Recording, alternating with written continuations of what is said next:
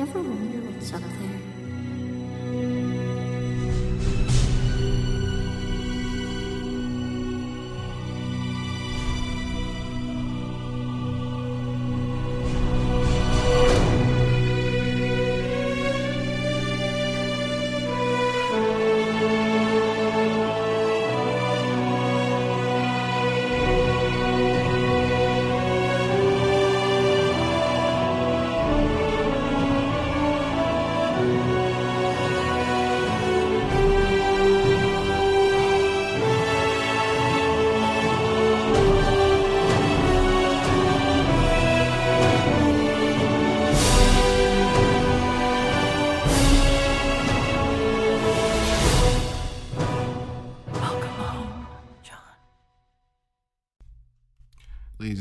Boys and girls, welcome back to another edition of You, Me, and Lore.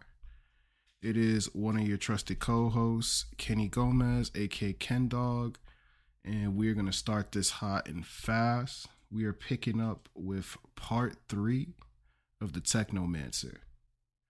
And uh, just to remind everybody, this game was made by uh, French developer Spiders. It takes place on Mars and we are following the story of Zachariah Mancer and his band of uh, renegades, to say.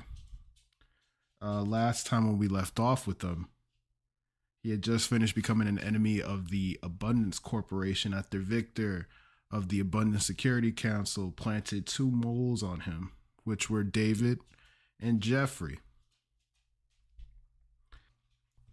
Zack and his band of renegades have arrived in the legendary merchant city of Noctis, a city as old as Mars. Little did he know that Nisha the singer, Andrew, aka Lucky the bum, were actually spies for the city of Noctis, and they've been keeping their eye on Zachariah as well as what's been all going on in abundance. Uh, we left off going through the beautiful golden doors of Noctis, fighting for our right into the city, and then being lost in its grandeur.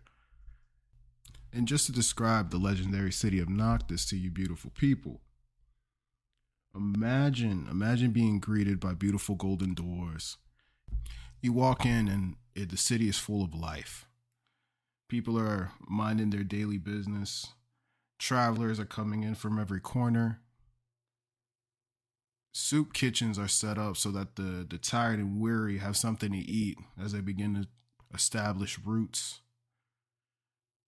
Mutants moving freely through the city, not locked up in pens, not asked to do slave work, not asked to sacrifice their life for those who don't care about them.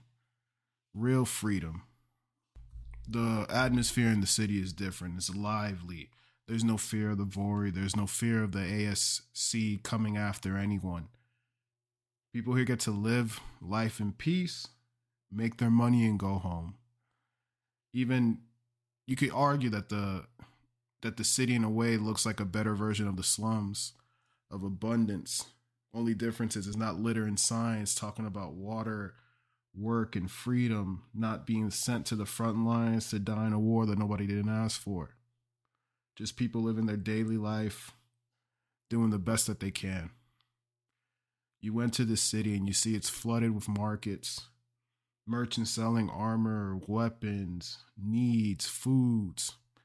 You even stumble past upon a preacher spreading the religion of Mars, screaming to the to the hopeful as to how we betrayed the sun and left Earth and it punished us by burning all of Mars before our arrival.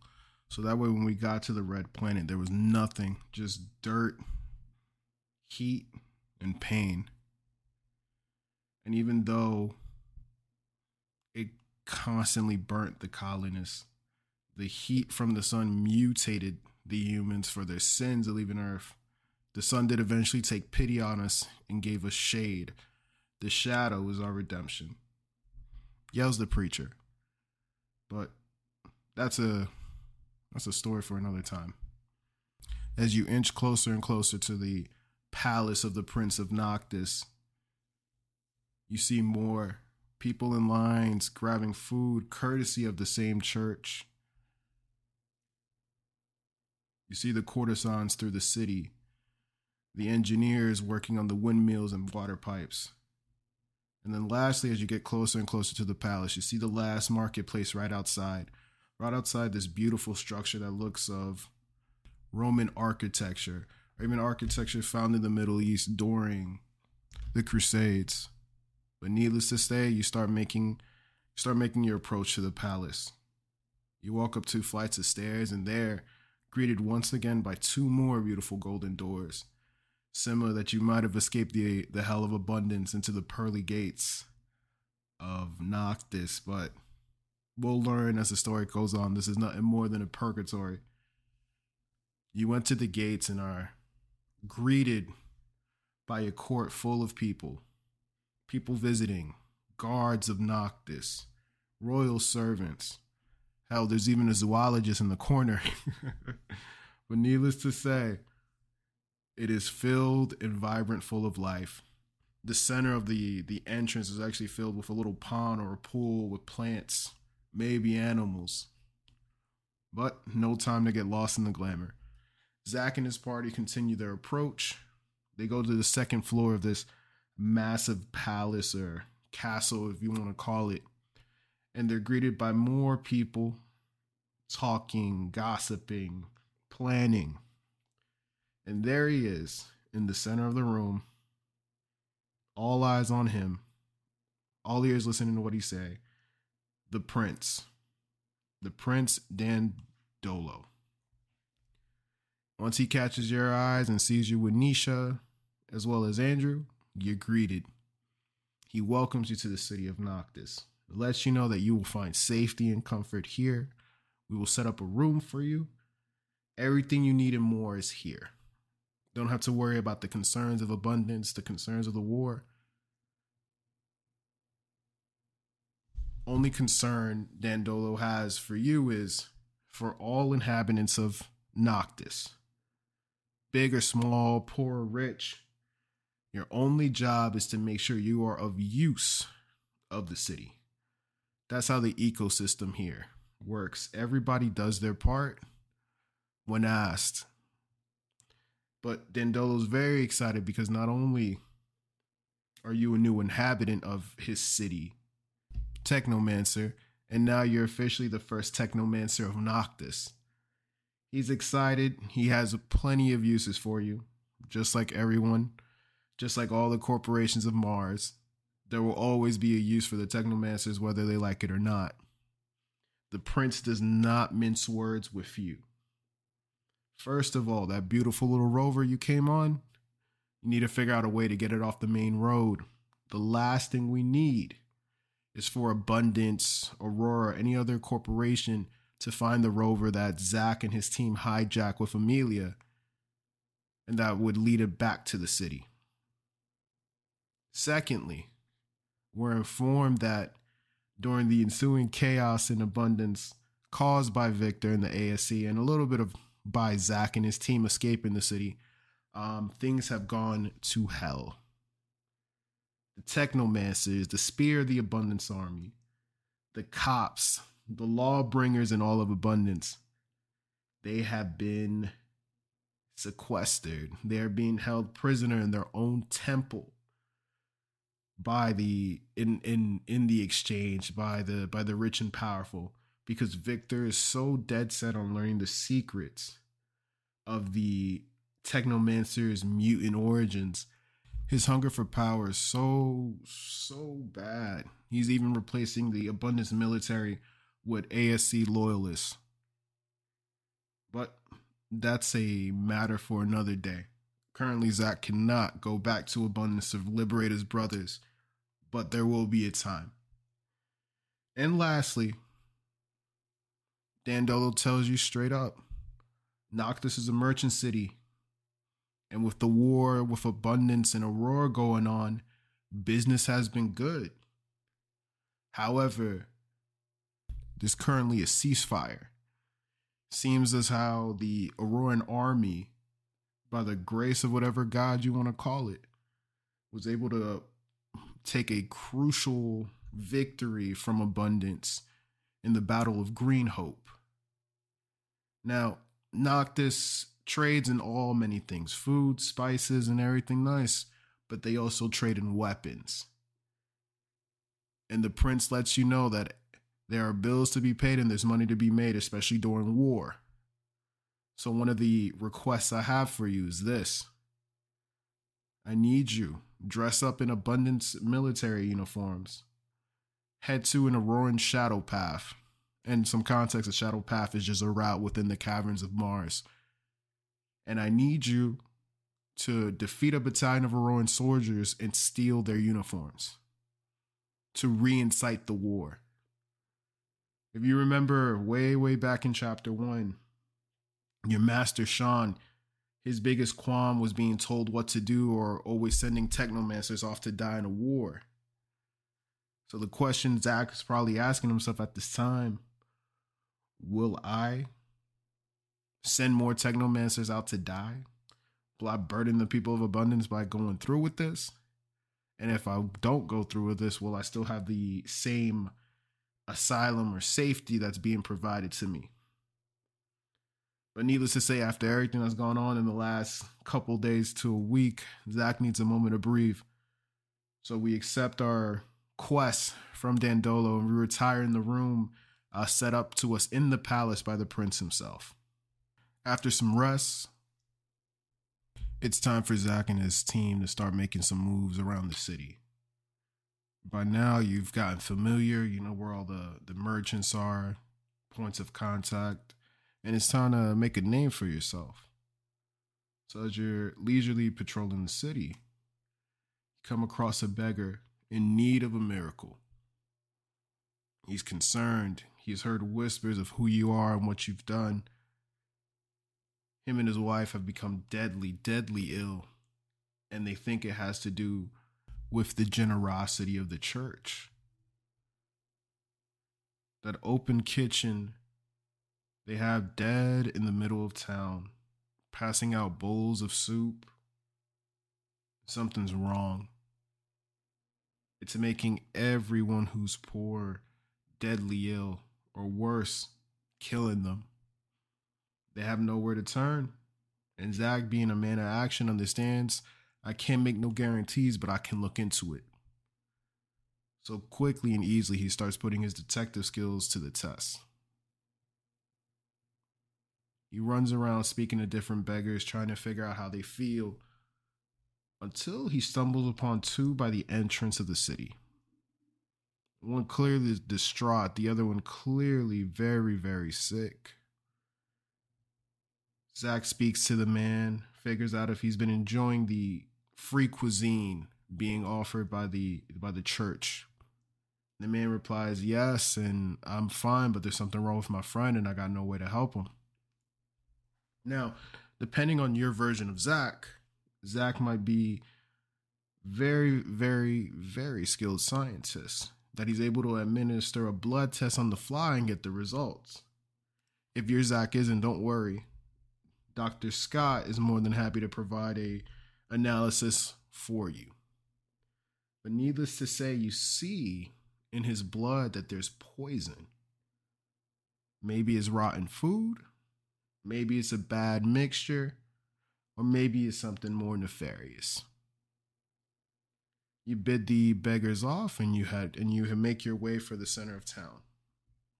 There's only one way to go about this we have to go to the source to figure out what's going on. So you get in line at the soup kitchen, you see everybody grabbing their bowls, and then you approach the chef, the cook. You ask him, you know, where's this food come from? How is it provided? Chef lets you know, hey, this comes from donations from the church, people in town. I don't necessarily do anything special. They give me the instructions on how to cook it, they give me the material, and that's it. Clearly, this man is nothing more than a messenger or a lackey. So there's no point in pressing him. Only thing to do at this point is to grab a bowl. You grab yourself a bowl and you make another scientific analysis. And if you don't got the skills, don't worry. Scott's a walk away. But what's causing all these pilgrims and beggars and, and merchants to be sick isn't the food, but it's a secret ingredient that's being added to the mixture. And that secret ingredient is arsenic. Now, what is going on here is what's truly shocking. Why would the church, in all its benevolence, be poisoning potential members, people in need, people who are hurting? Now, when you walked into the city and you first learned about this free bowl of soup, you learned that the church was in charge, but somebody in particular of the church, the son of the preacher. So we decide to pay him a visit and see what exactly is going on. As you approach the son, he is everything but a man of faith. You learn real quick after having a small conversation with him and explaining that there happens to be some poison in this food you're providing. He shows his true colors. He cares little for the people he serves.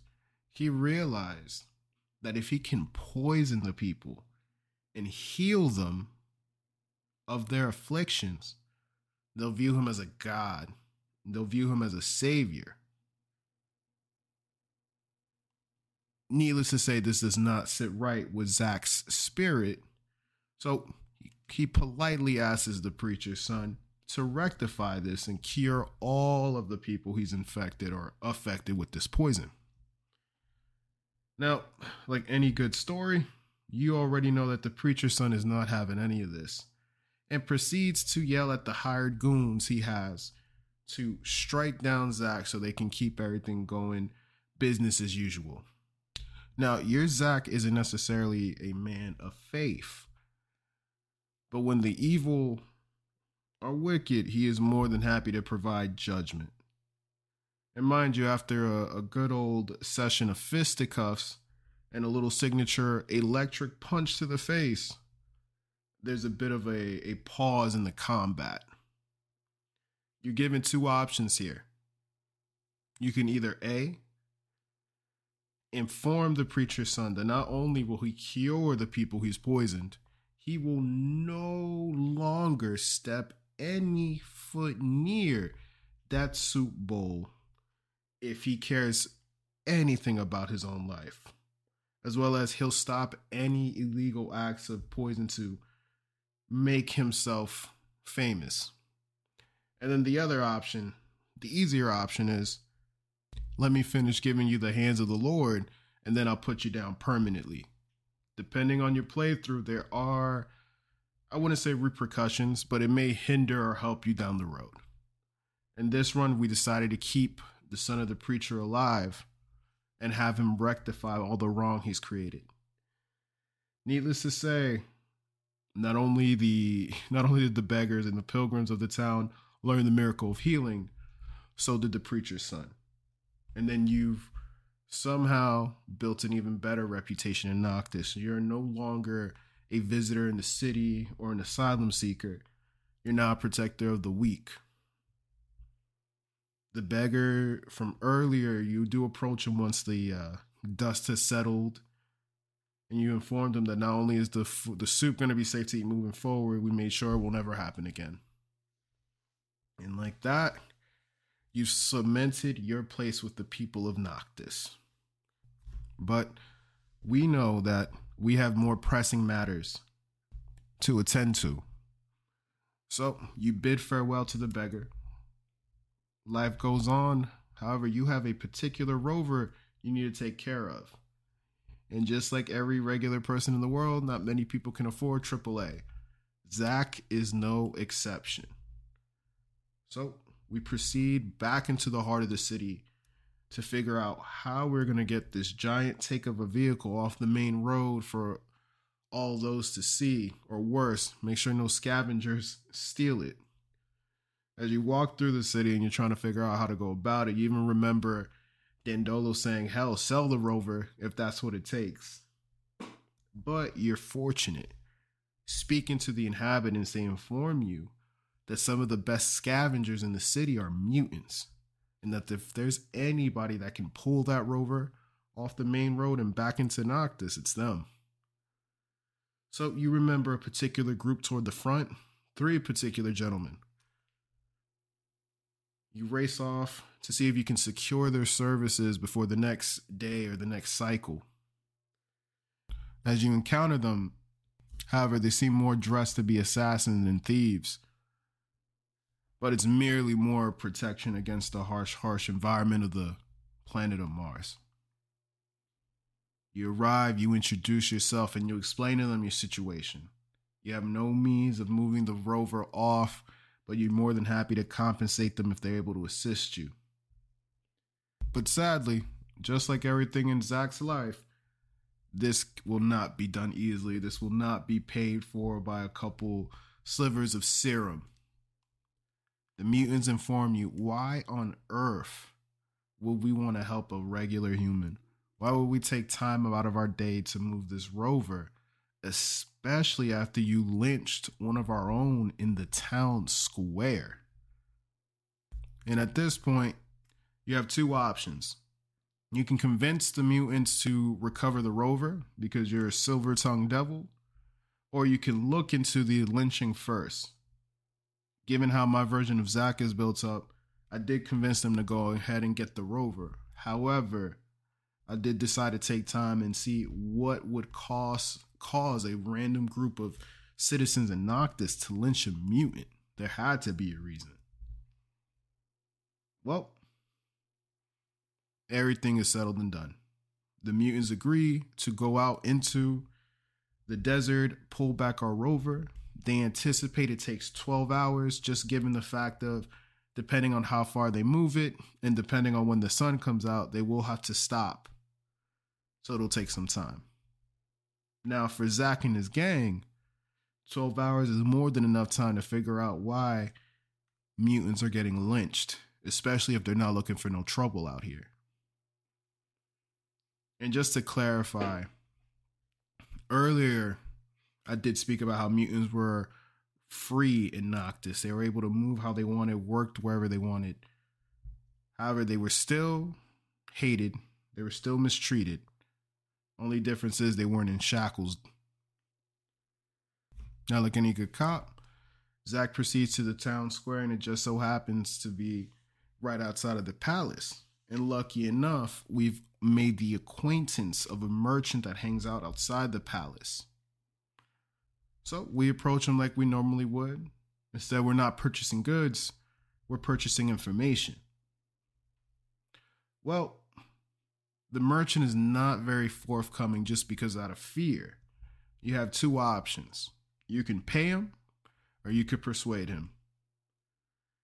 When it comes to justice, I don't pay. And neither did Zach, so we persuaded him to talk. The merchant informs us well, normal day outside the palace, people on about.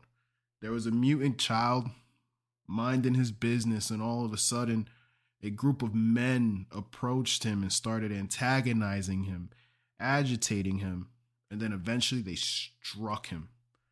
They struck him repeatedly, repeatedly, repeatedly, and then they proceeded to hang him outside the palace.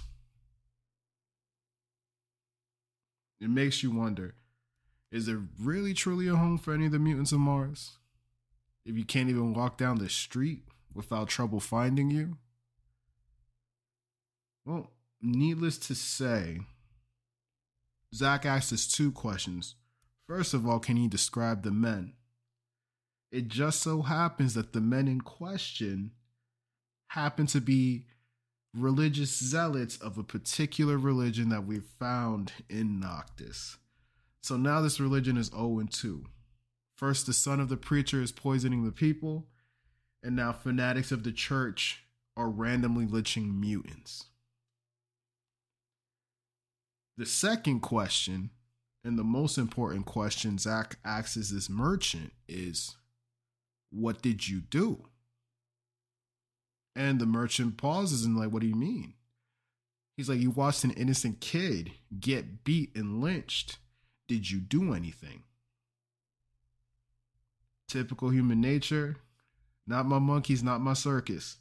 He didn't want to get involved. He didn't want to get him have any problems for his business. And then Zach proceeds to ask him probably one of the best insults I've ever heard.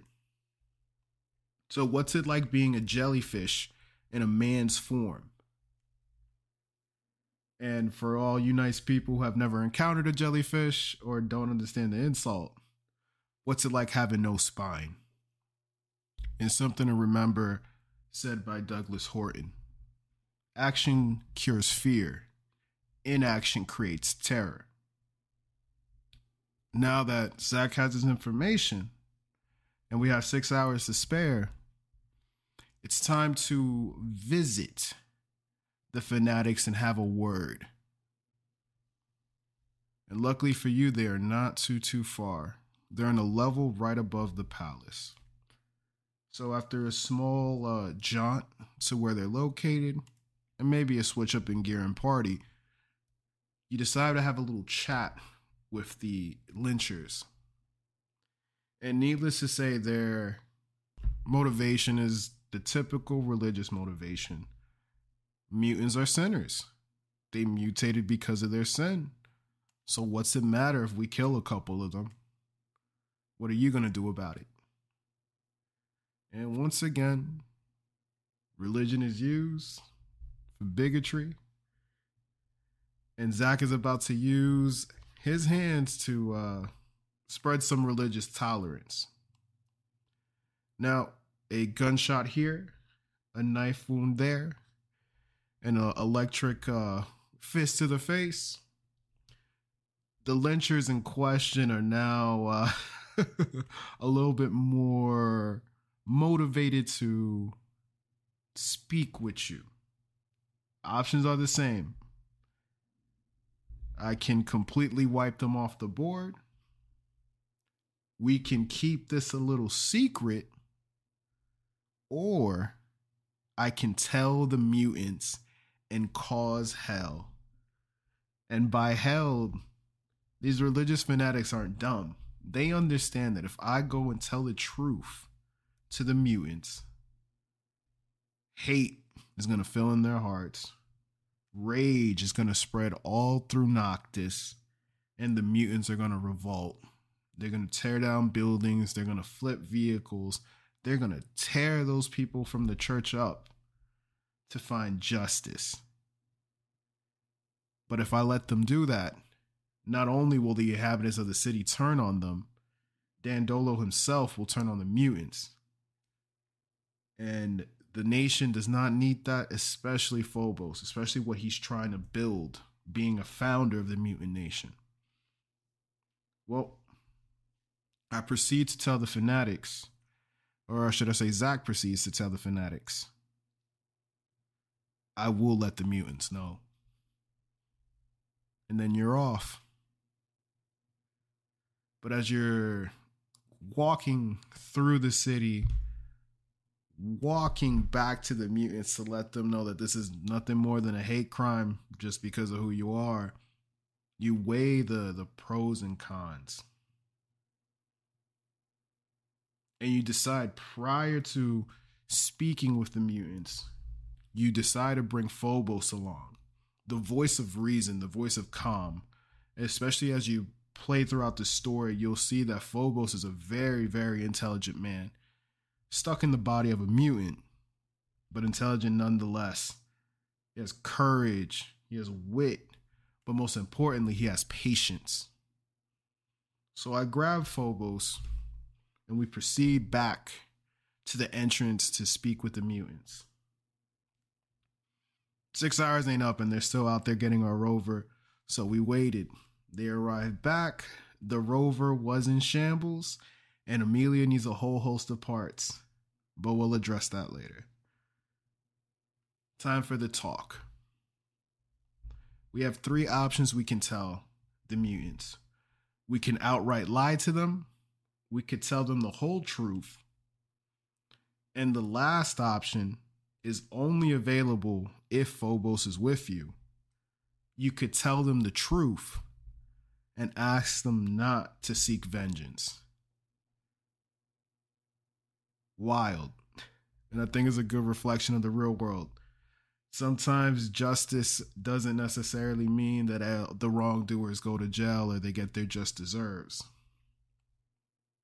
And in this case, I chose to tell them the truth, but also ask them to seek not to seek vengeance. It is a very, very heavy price to ask of, but luckily, I was smart enough to bring Phobos, and Phobos eases their minds and he explains to them what they're building, what they're trying to do. They need as many allies as possible. He understands that what happened is wrong, but it's a battle. It's a battle in a long war for mutant rights. The mutants begrudgingly understand and they'll wait. There'll be a time and a place for justice. It's just not now. And like that, Zach survives another day in the beautiful city of Noctis. The rovers returned. Nobody from Abundance or Aurora will find the rover. And sadly, the answer for the lynching has been provided. Also, you do actually go back and reassure the fanatics that there won't be blood spilt, but if they ever act up again, you promise to be the one spilling the blood. And with that, ladies and gentlemen, we're going to take a break. So go to work, cook that meal, spend time with your loved ones, and I'll see you after the break. See you.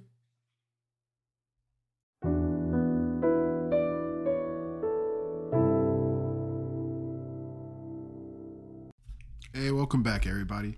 Hopefully, you had a lovely little break, intermission, or maybe you stopped to go get a snack. But we are picking up where we left off. By now, it's been a couple days in Noctis. Zach is familiar. Zach is helping the people of the city also, at this time, he's probably made some revelations about his party members.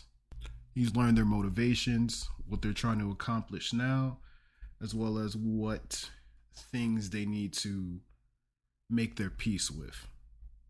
But before we can worry too too much about what's going on with our group, we have two major promises to keep. First and foremost, our gracious saviors have requested that we ignite a war. So you proceed to gear up, grab your crew, and head to the Shadow Path to see if you can find the Auroran military and incite this war to secure your safe passage in the city. First, you purchase your disguises at the local merchant, outfit your whole crew as a unit of abundant soldiers.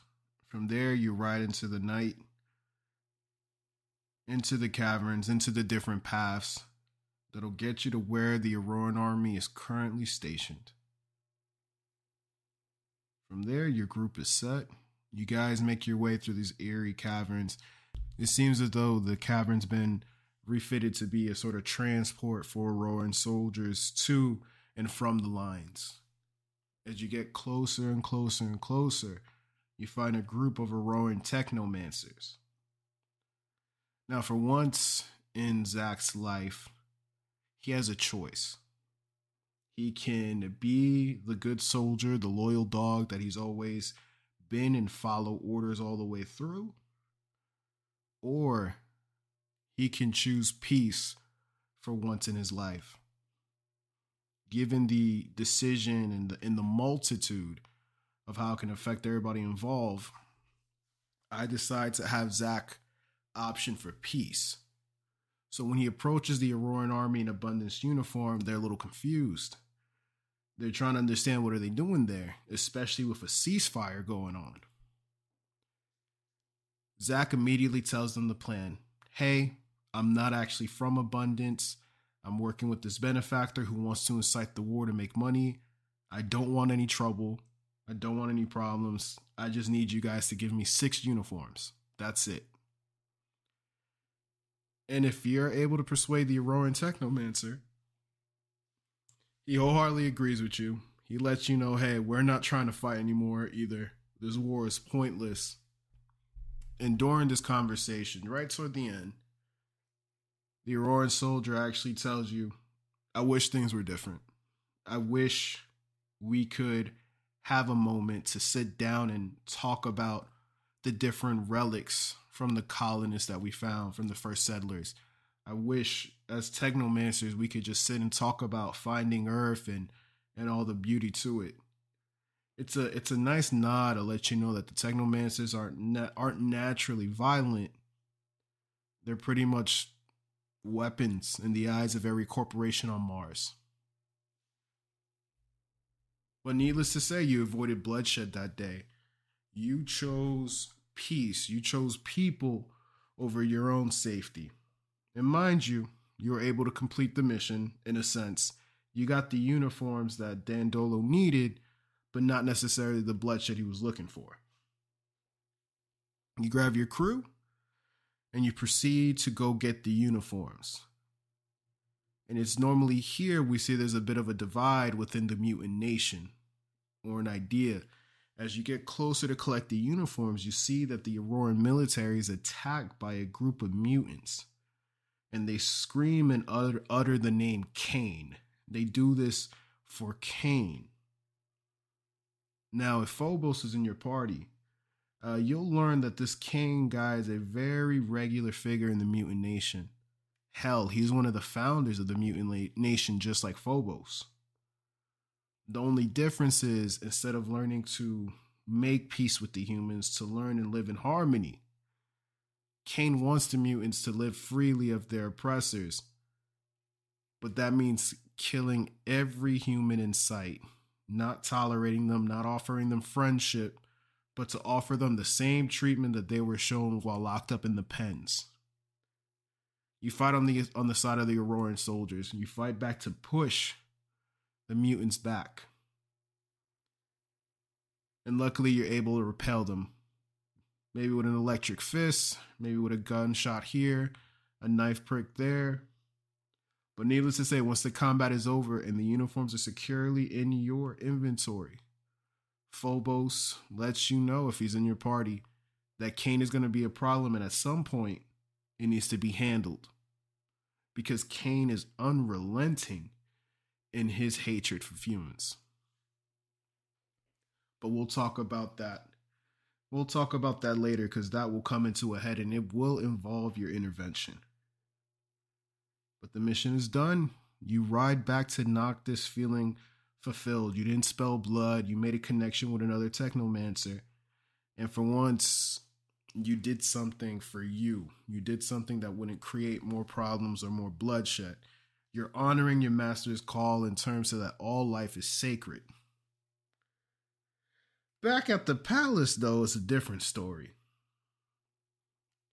Dandolo is impressed that you're able to that you were able to handle this so swiftly and so quickly. But you wouldn't be the prince of a city if you were an idiot. You can either lie to him or you could tell him the truth.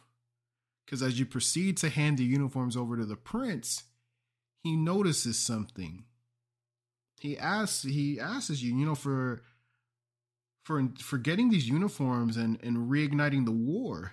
It's so weird that these uniforms aren't covered in blood. Because had you fought them, you would have yanked them off their knocked out bodies. So you can lie to him, and if Nisha or Andrew's in your party, that lie may not hold up, or you could tell him the truth. I opted to tell the man the truth, and he politely informed Zach. That's fine. I understand, but remember, there are other people out there who are making a profit on this war. And just because you didn't start it doesn't mean another person won't.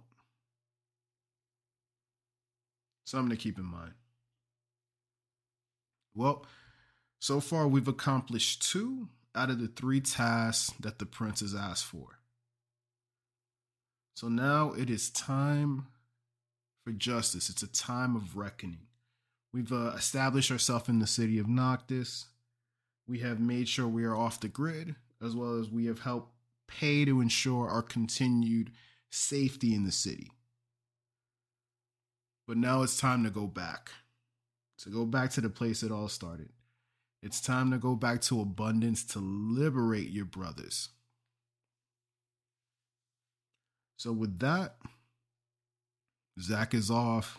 He puts his team together and they ride through the night from the Shadow Pass of Noctis all the way to Abundance. It's funny, as you're riding over to Abundance, some of your party members make descriptions of the city, how beautiful the dome looks, are crazy to believe how the city fell so quick. Nisha makes a comment describing how dark and ominous the dome looks now that it's in control of the ASC.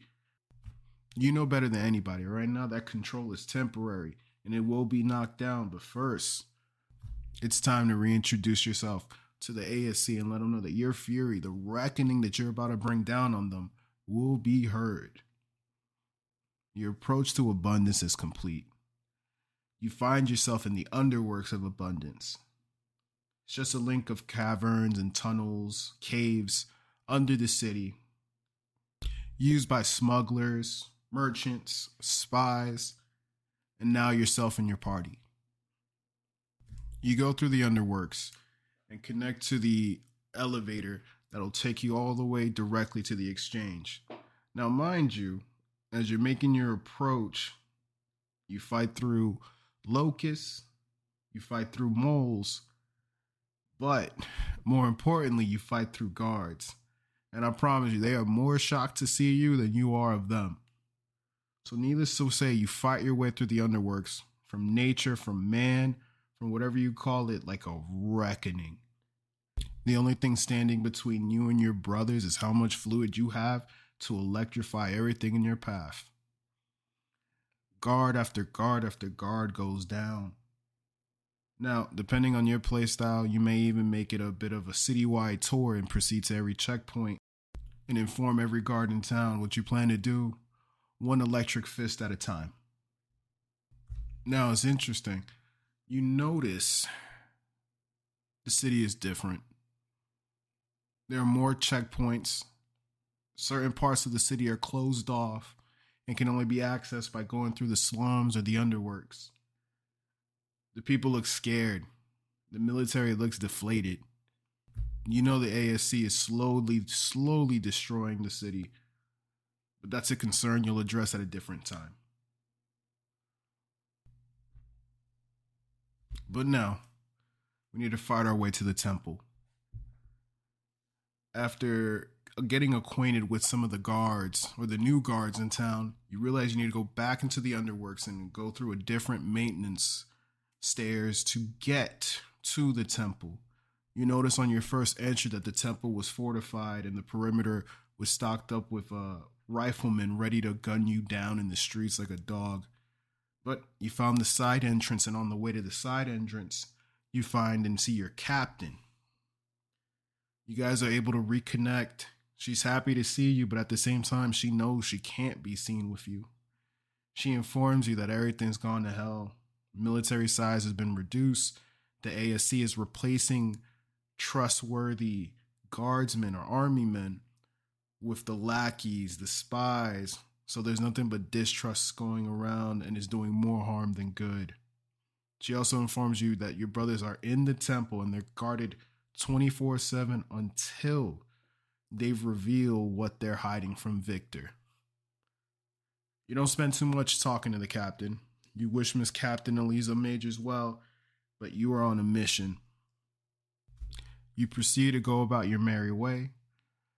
You knock down some more guards. Hell, you even clear the perimeter of uh, riflemen that were ready to shoot you down. But it's once you enter the temple, you see that it's cold and desolate. No brothers around, no warm faces, no warm welcomes, no technomancers there to open the door for you. You first proceed into one room and collect some material, some technomancer gear, and a pole a fighting pole, excuse me. And that's for Andrew, aka Lucky. We'll talk about it in a different episode, but Lucky is lucky enough to have a friend like you because not only will he get his arm back, but he'll have a shot at redeeming himself and becoming a technomancer. After you've cleared out the that room or the armory, you go to another room on the far left of the temple, and that is where your brothers are. That's where your masters are being kept. And you free them. The sense of relief and joy that's on their faces when they see you. The brother, the newly anointed brother, Sean's protege, is the one that came to rescue them. But it's a short, warm welcome because as the brothers are freed, the ASC appeared just like a bad rash. No time to think, only time to act. All the technomancers are rushed to a secret exit that'll take them to the underworks. But Master Ian decides to stay. This master is going to fight for you guys to be able to escape. So you see him discharge incredible amounts of electricity, electrifying the room and any ASC guards that attempt to stop your guys' getaway. And for a moment in the assault, there's a reprieve. Master Ian looks to you, tells you to go on and lead the men. He knows they're in good hands and that he'll need to sacrifice himself to ensure your guys' escape. And like that, you as Zachariah, you take off. And not of your own volition. Master Connor proceeds to pull you away and send you off. He even informs you that he's going to stay with Master Ian to fight off the ASC as long as they can. But before he lets you go, he asks you for one last favor. Please inform Andrew I'm sorry. Please tell Andrew I wish things could have been different.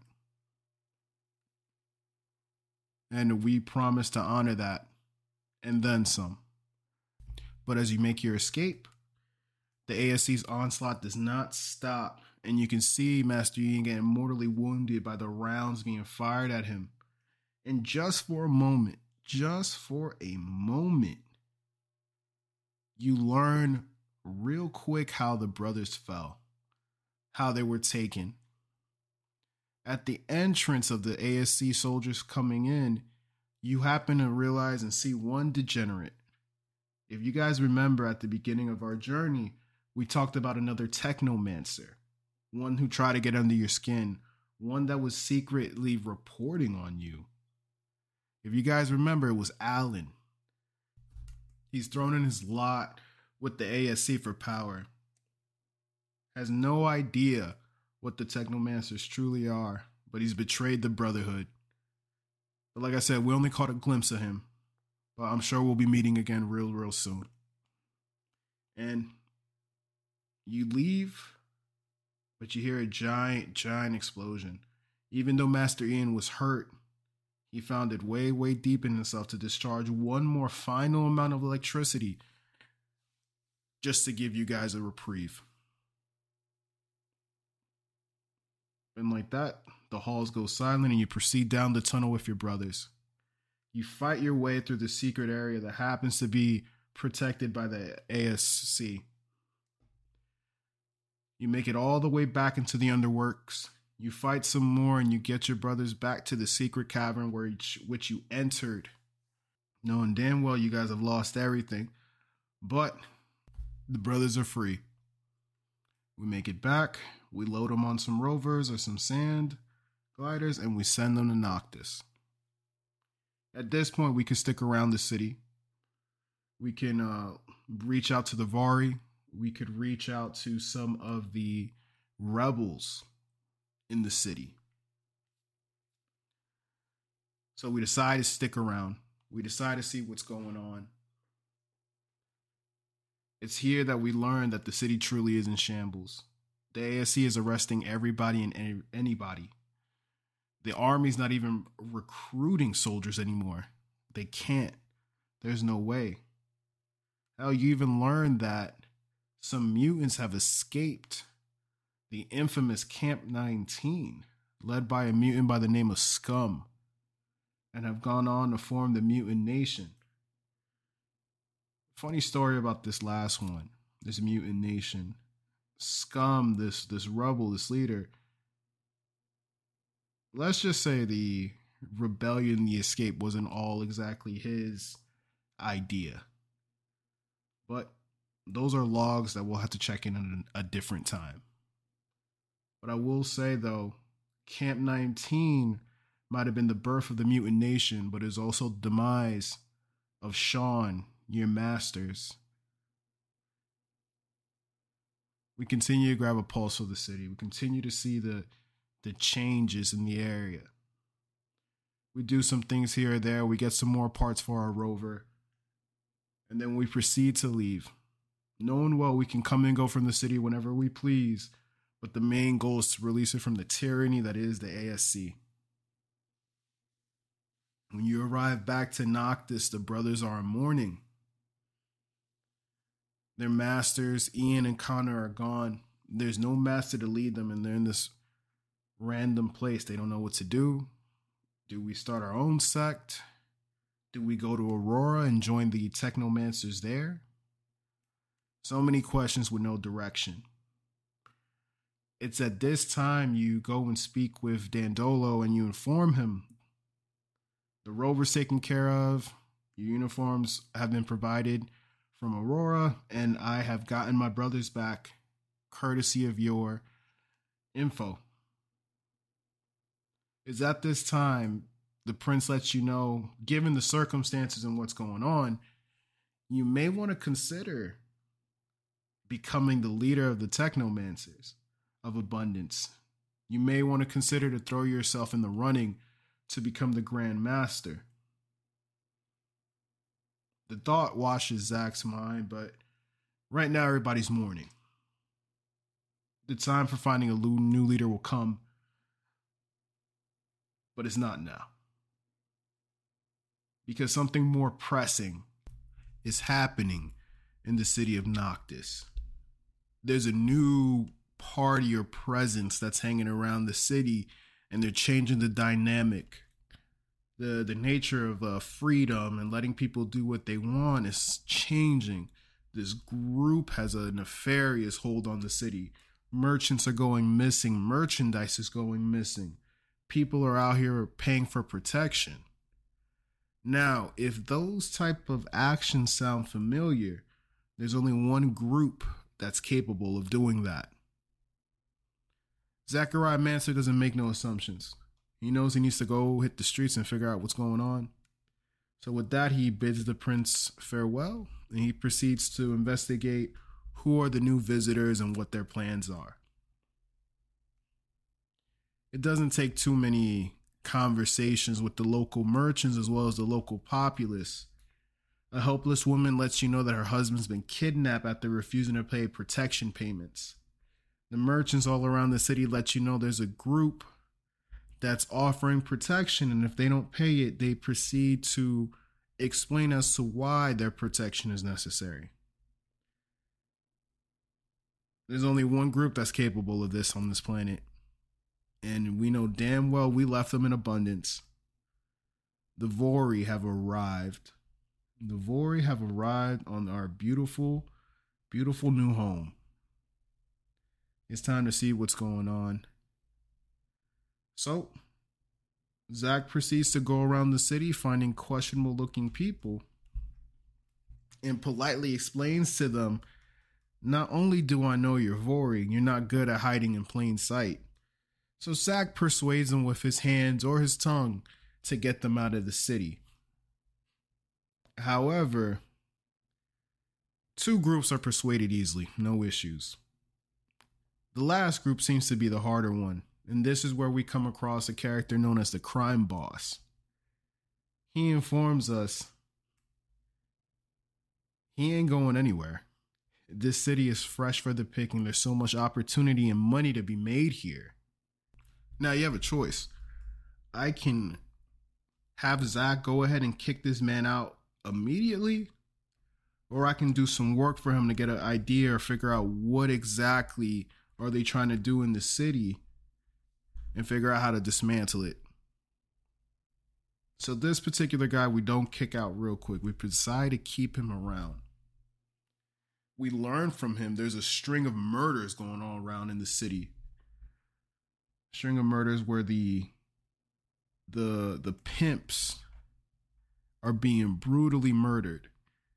It's so bad that the crime boss actually had to get the bodies and throw them out outside the city and let the mole people have them so that way it doesn't look suspicious. The other things going on is turbines are being robbed all throughout the city by the Vory. However, the turbines they're running there, they're stealing from help power the city, as well as the generators that protect the city from the harmful rays of the sun. So clearly, Zach has his work cut out for him. Sadly, his past as a rogue is coming back to haunt him because anywhere he goes, the Vory seems to be there. Well, needless to say, you do what you do best and you address the issue. First, it's the string of murders. You actually go out of the city and exhume the bodies of the murdered pimps, and you see that they have stab wounds, at least over 50, 60 stab wounds, and it was done in such a brutal fashion that there's no way it could have been a beast that's uh, native to Mars. So you press further, you run through the city, you speak with merchants, you speak with some of the ladies of the night as well to figure out what's going on. But there's something funny about this case. Certain women don't want to talk. Certain women throw you red herrings to throw you off the case. However, you and Zach are smarter than that. You decide to follow one of the ladies of the night. They try to twist and turn and get you to go the wrong way, the wrong alley, and whatnot. But it's not the case. You follow her to a secret part of the, the city where all the ladies of the night meet up. Hell, you even need a secret password to enter this area where all the ladies of the night are. Needless to say, after some spying, some staking out, you decide to address the ladies of the night and see what's going on. They inform you because they know of your reputation. These pimps that are getting murdered, there's no murder happening here. It's us. We're protecting ourselves. We're taking our power, right? We're tired of the the pimps beating us, abusing us, and taking our, our money. We just want to be free. You have a decision to make here. You can send the girls right back to work not for the Vory, of course, but for the city. Or you can give the girls their freedom. But whatever you decide, do it quick because the girls then proceed to kick you out once they smell that you're investigating the pimp's murders on behalf of the Vory. And they don't trust anybody that works for the Vory. But you know better than anybody, especially growing up in the slums when it comes to working with the Vory, there are an ends to a means and nothing more. But before I can kick out the crime boss, we still have one more thing to take care of the turbines. We figured out who's killing pimps. Now it's time to figure out who's stealing from the city. This time around, we are not speaking to the regular denizens of Noctis. We decided to speak to the underbelly, the thieves, and luckily for me, I met a thief on the way to buying the parts necessary to fix Amelia's rover. So, more than likely, he's where I go to start. He informs me, yeah, we had a hand in it, but I'm just a little guy, man. The people in charge, they're out of towners. They kind of came out of nowhere and started making big money moves.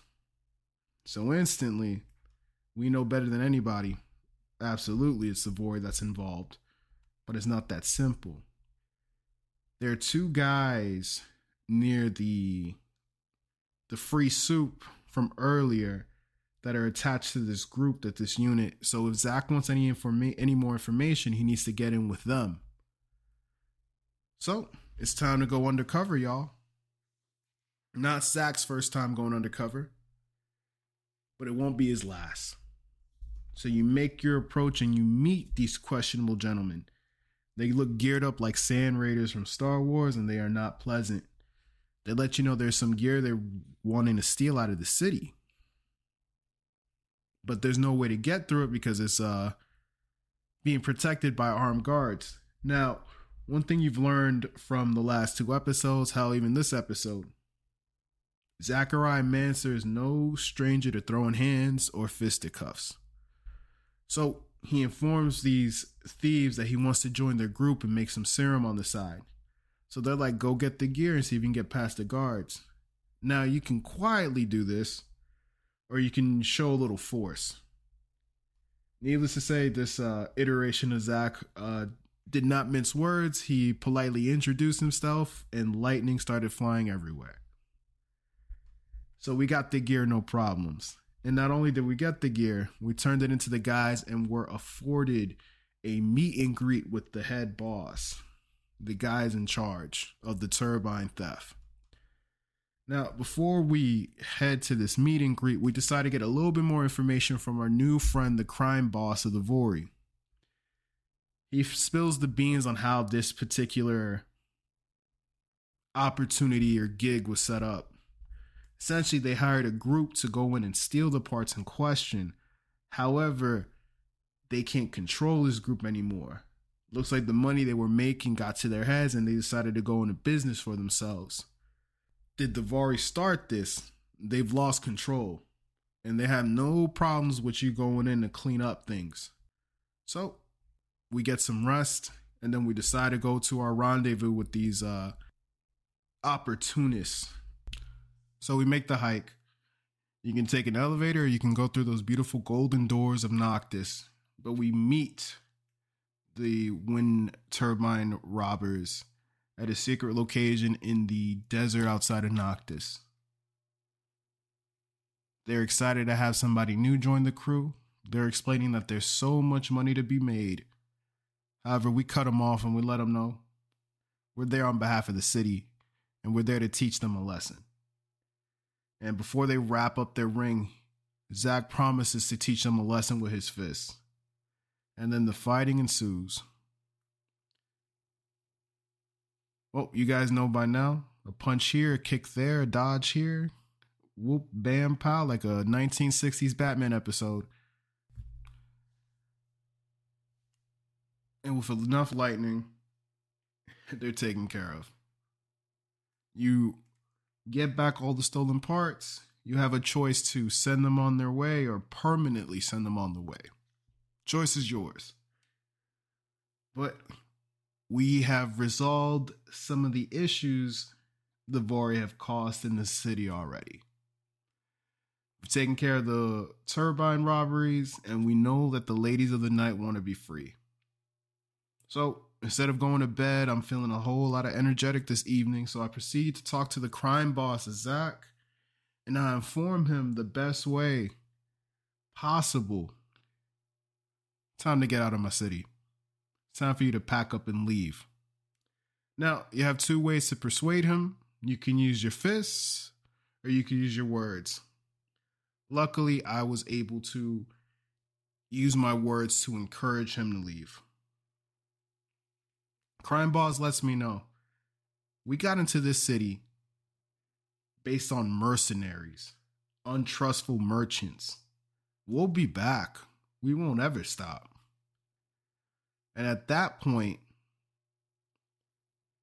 Zach realizes that the only way to deal with the Vory and Noctis, he needs to go to the source. So we decide to take another trip to the wonderful city of abundance but this time we have an appointment in the slums with the infamous Anton Rogue. We grab our party, we grab our things, and we proceed to hit the road. Day turns to night, night turns to day, and we finally arrive back in Noctis. The slums are the same, nothing's changed. The only difference is the guards greet us at every checkpoint. And as you know, Zach has no problems of informing them of his visit every time, one lightning fist at a time.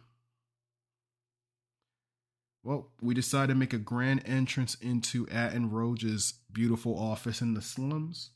We electrify a guard he has outside to make an entrance, and boy oh boy is he not thrilled to see us. But we'll figure out what that conversation looks like after this break. Enjoy.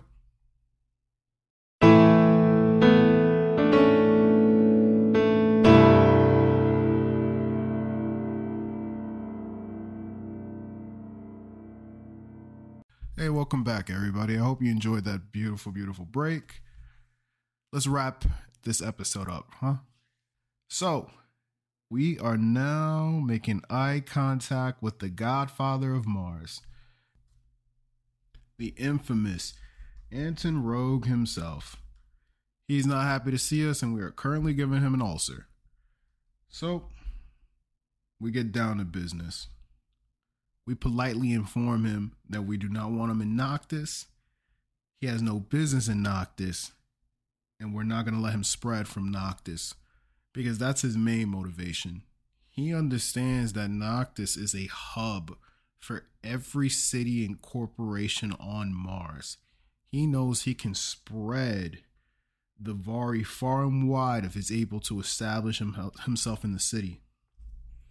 Hell, and he's willing to even cut you in on a little piece of it in the sense of he will make sure that they don't make a, a ruckus, that there's peace in the city. He'll make sure his guys stay in the background as long as we lie to the prince and inform him that the Vory has been completely removed from the city. I'll be honest with y'all, under no circumstances are we letting that happen because I promise you there are consequences because that city is very important to certain people in your group. Well, needless to say, Anton isn't pleased. He is not pleased with that at all.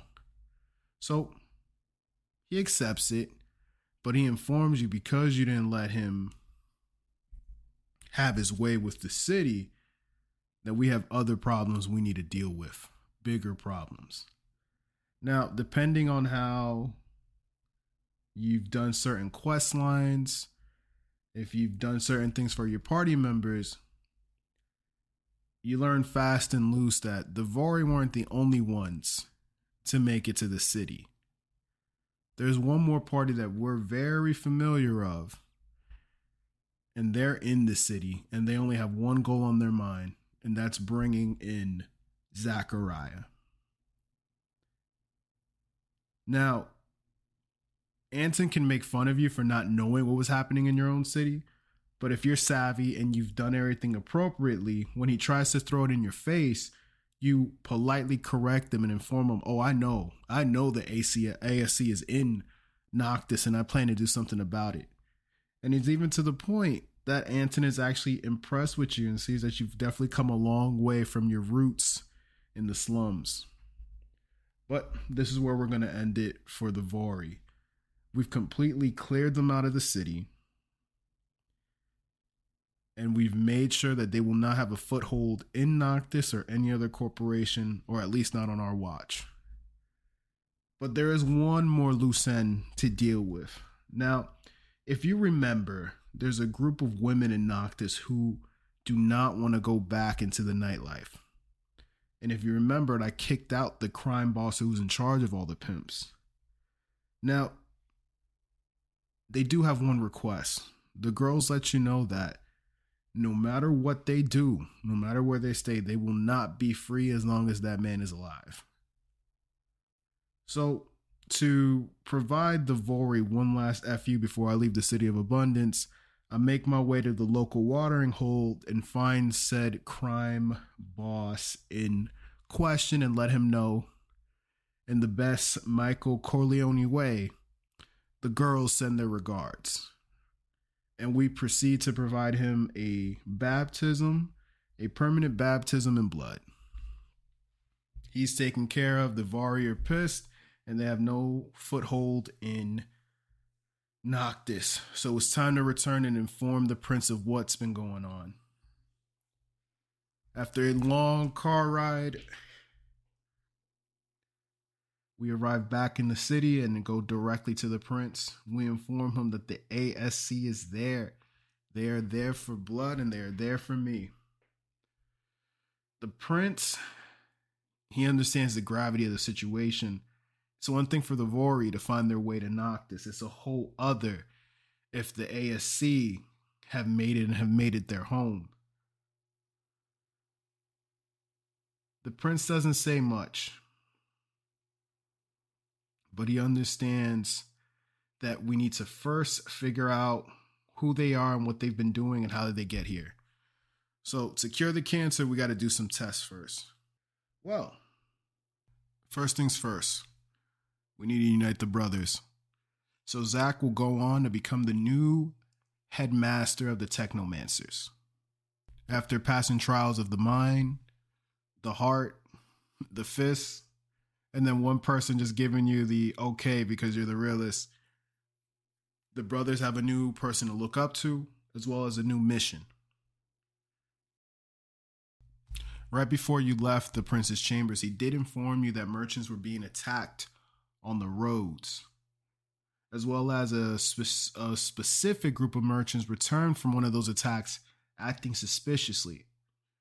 So now, with the newly united brothers, you put them on the case to keep their eye out and investigate these merchants in question, as well as one of the masters who anointed you the Grand Master position has also informed you there's another dome we need to look into that may hold some relics to figure out where the earth is.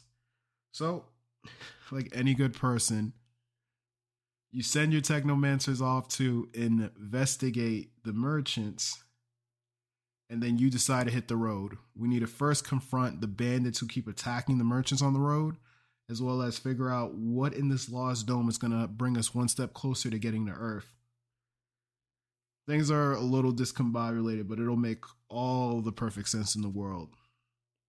First thing, we decide to investigate who are the people attacking the merchants. How do we go about this? Zach and his team decide to hop in and hide within the cargo of a merchant's uh, sand speeder on the way out of Noctis. It just so happens, not even 10 15 minutes outside of town, you guys are attacked directly. The merchant screams for you guys to come out and spring into action, and Zachariah and his team proceed to lay the Samaka down on these bandits who have come out of nowhere. Sadly, it's not nowhere. You learn quick and fast after disposing of the bandits.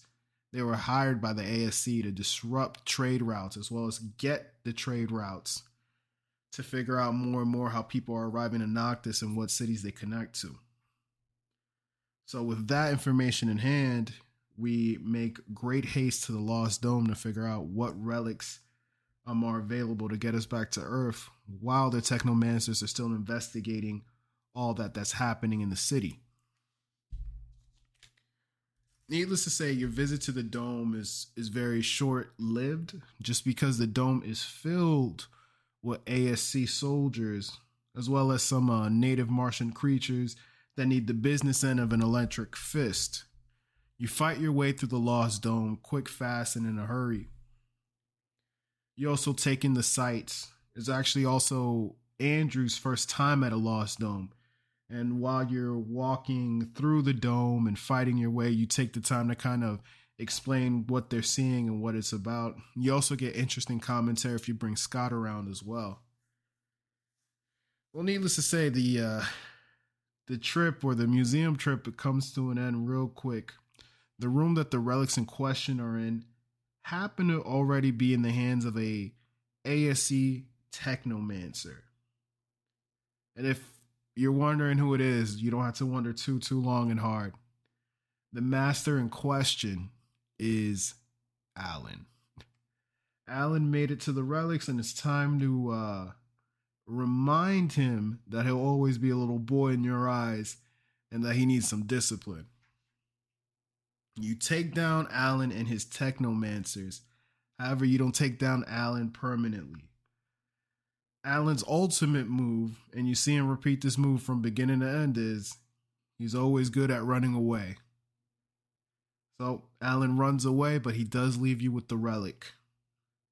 But we got a bigger problem we have no idea how to decipher the relic in question. Well, no time to waste. We got investigations to, to follow through on, and we got to get rid of the ASC menace that's in the city. We head back, and the prince is happy to inform us. Also, the prince always has everything you need and more. He's the greatest MacGuffin in the world. Um, So the prince happily informs us don't you worry about it. This relic, since none of the brothers in your clique can actually translate the relics because the only person who could read it was Master Ian, and he's currently dead. We learned something very intriguing about the technomancers at this time. Technomancers are different per city slash corporation. We find out that the Auroran technomancers, not one person knows how to read relics, all of them know how to read relics. As well as there are bands or groups of technomancers that aren't associated with any cities. They live in the wastelands of Mars by themselves and they can read relics as well. It just so happens that Dandolo is aware of an older Auroran technomancer that's working at a labor camp for abundance. It also just so happens that the labor camp in question is the labor camp Nisha went to as a child. So this place holds some very sentimental value for her. And she even requests that she go on this mission with you to find this older this Auroran technomancer, but it's really more to make peace with her past as well as hopefully set some people free. Now, time is of the essence, and we don't have time to waste. So we quickly hop in our rover and proceed over to this labor camp where the Auroran Technomancer awaits us. It's not hard and it's not fast to find that the facility is overrun with abundant soldiers as well as ASC guards. So you fight your way from the perimeter all the way to the main entrance. Nisha, in particular, your party member, she fights with a ferocity that you have not seen before. But I get it.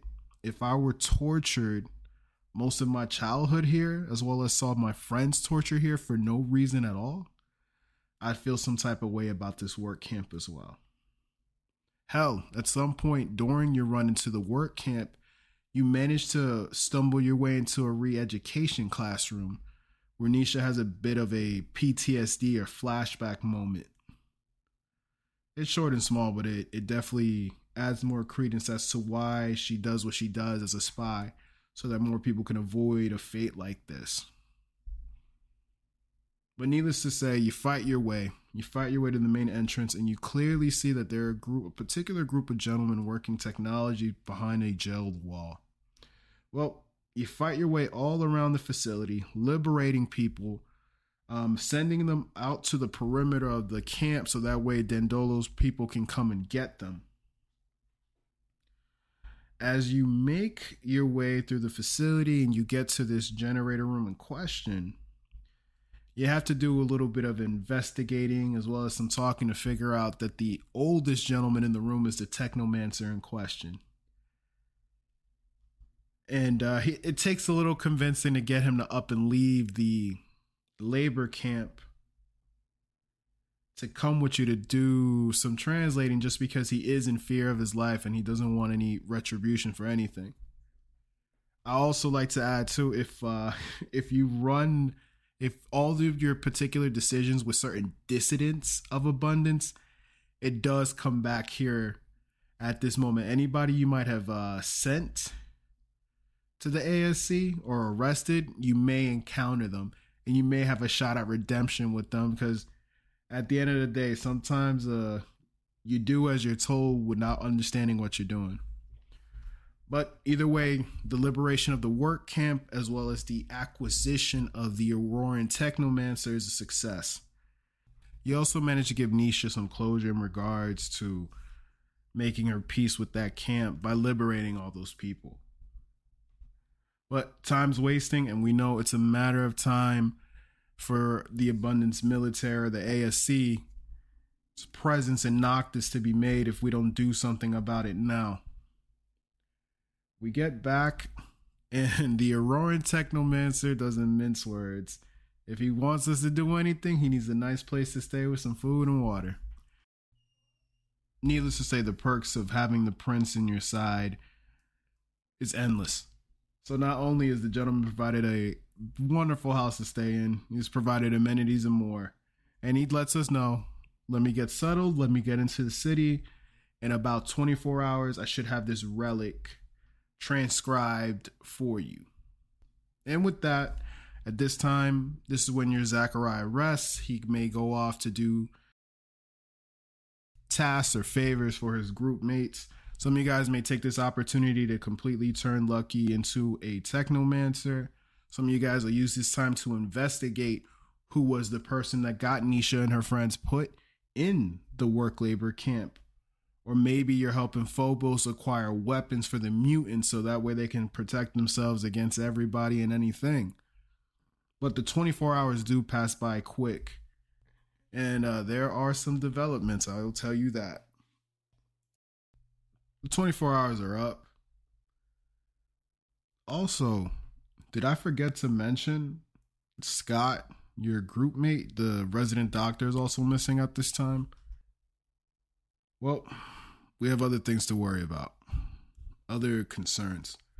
We decided to go to the Technomancer's new home in Noctis and see what he was able to translate.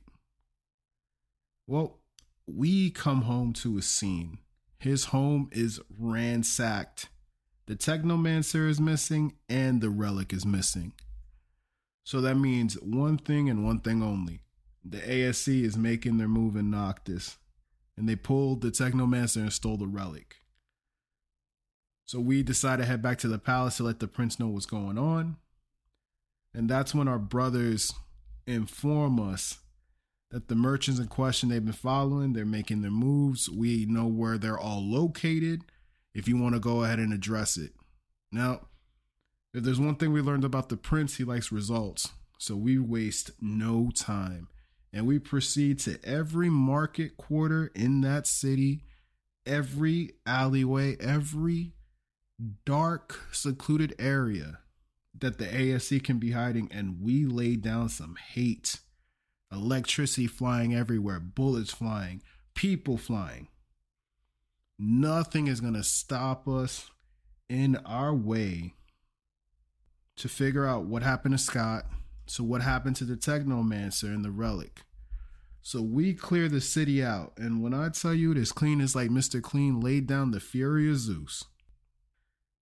I don't know about you guys, but if I've ever invited somebody to my home and we've repeatedly had a uh, a list of questionable visitors, I would argue that uh, I, it might be time for you guys to move on.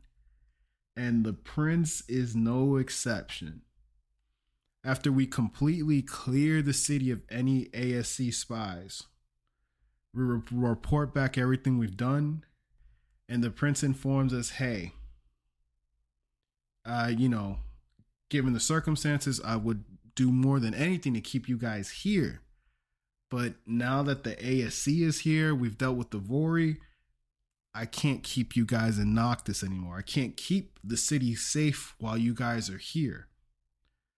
So, what he's done behind our back is he has reached out to the Auroran technomancers through um, backdoor means, and he has bartered for our safe passage to the city of Aurora.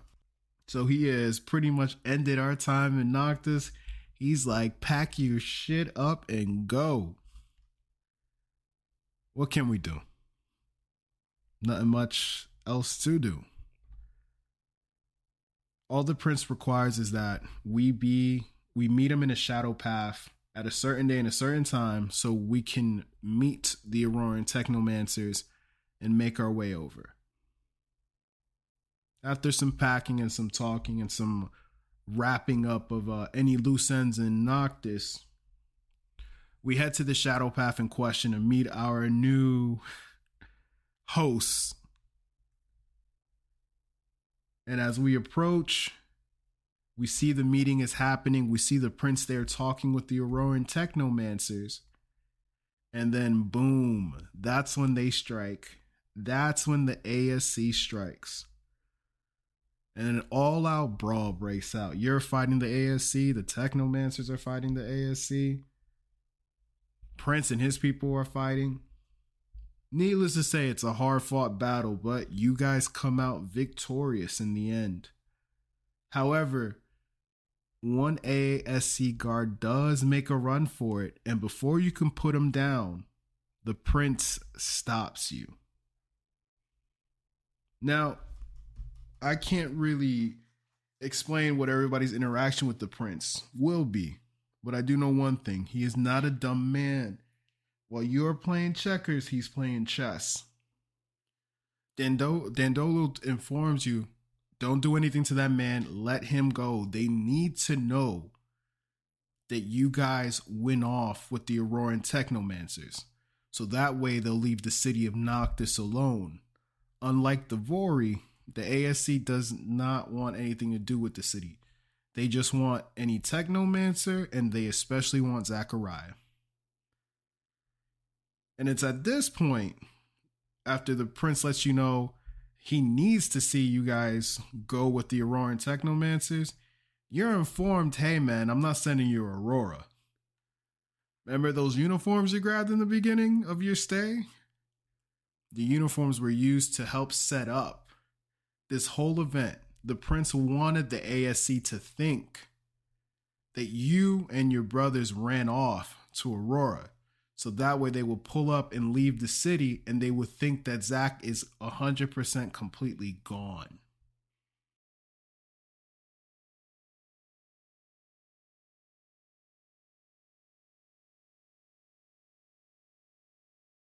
It's actually not a bad play. It's a good way to fool the enemy. Uh, however, he was not necessarily kidding about us not staying in the city he lets us know, hey, we did the fake out so that way you guys can move and pass by through the city, but you still can't stay there. He did make arrangements for us to stay in a place, but it's not Aurora. We're making like LeBron and we're taking our talents to South Beach, baby, because we are hanging out with the mutants. Dandolo, Dandolo, excuse me, worked with Phobos and the other mutants to secure us passage to stay with them. Needless to say, it's not necessarily going to be sunshine and rainbows when we arrive to the mutant nation. We will have a place to stay after we've proven ourselves. But that, my friends, is for episode four. And like that, we wrap up our stay in Noctis and we decided to go see how the mutants live on Mars. And y'all, just want to take a second. I want to thank you so much for sticking along with this. We are almost done through the story. Uh, we probably have another, I'd argue, one to two parts, and I may do some compilation episodes just to talk about some of the other side quests as well as some of your party members. But we're about to find out a lot more about the mutants as well as plan the counterattack. But y'all, I have taken up y'all time. Thank you so much for hanging out. Tune in in about two weeks for part four. Us and the X Men. Thanks for hanging out, y'all. See you soon. Peace.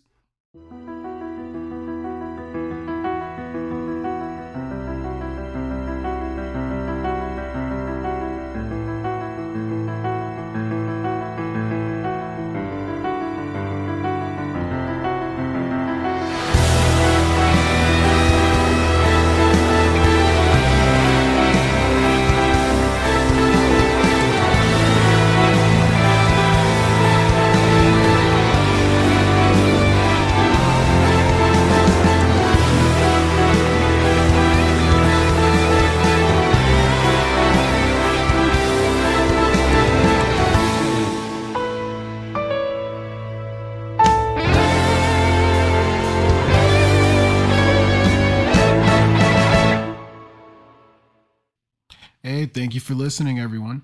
Be sure to subscribe to us on Spotify, Apple Podcasts, Amazon Music, Google Podcasts, and Stitcher uh, to stay up to date on all things lore.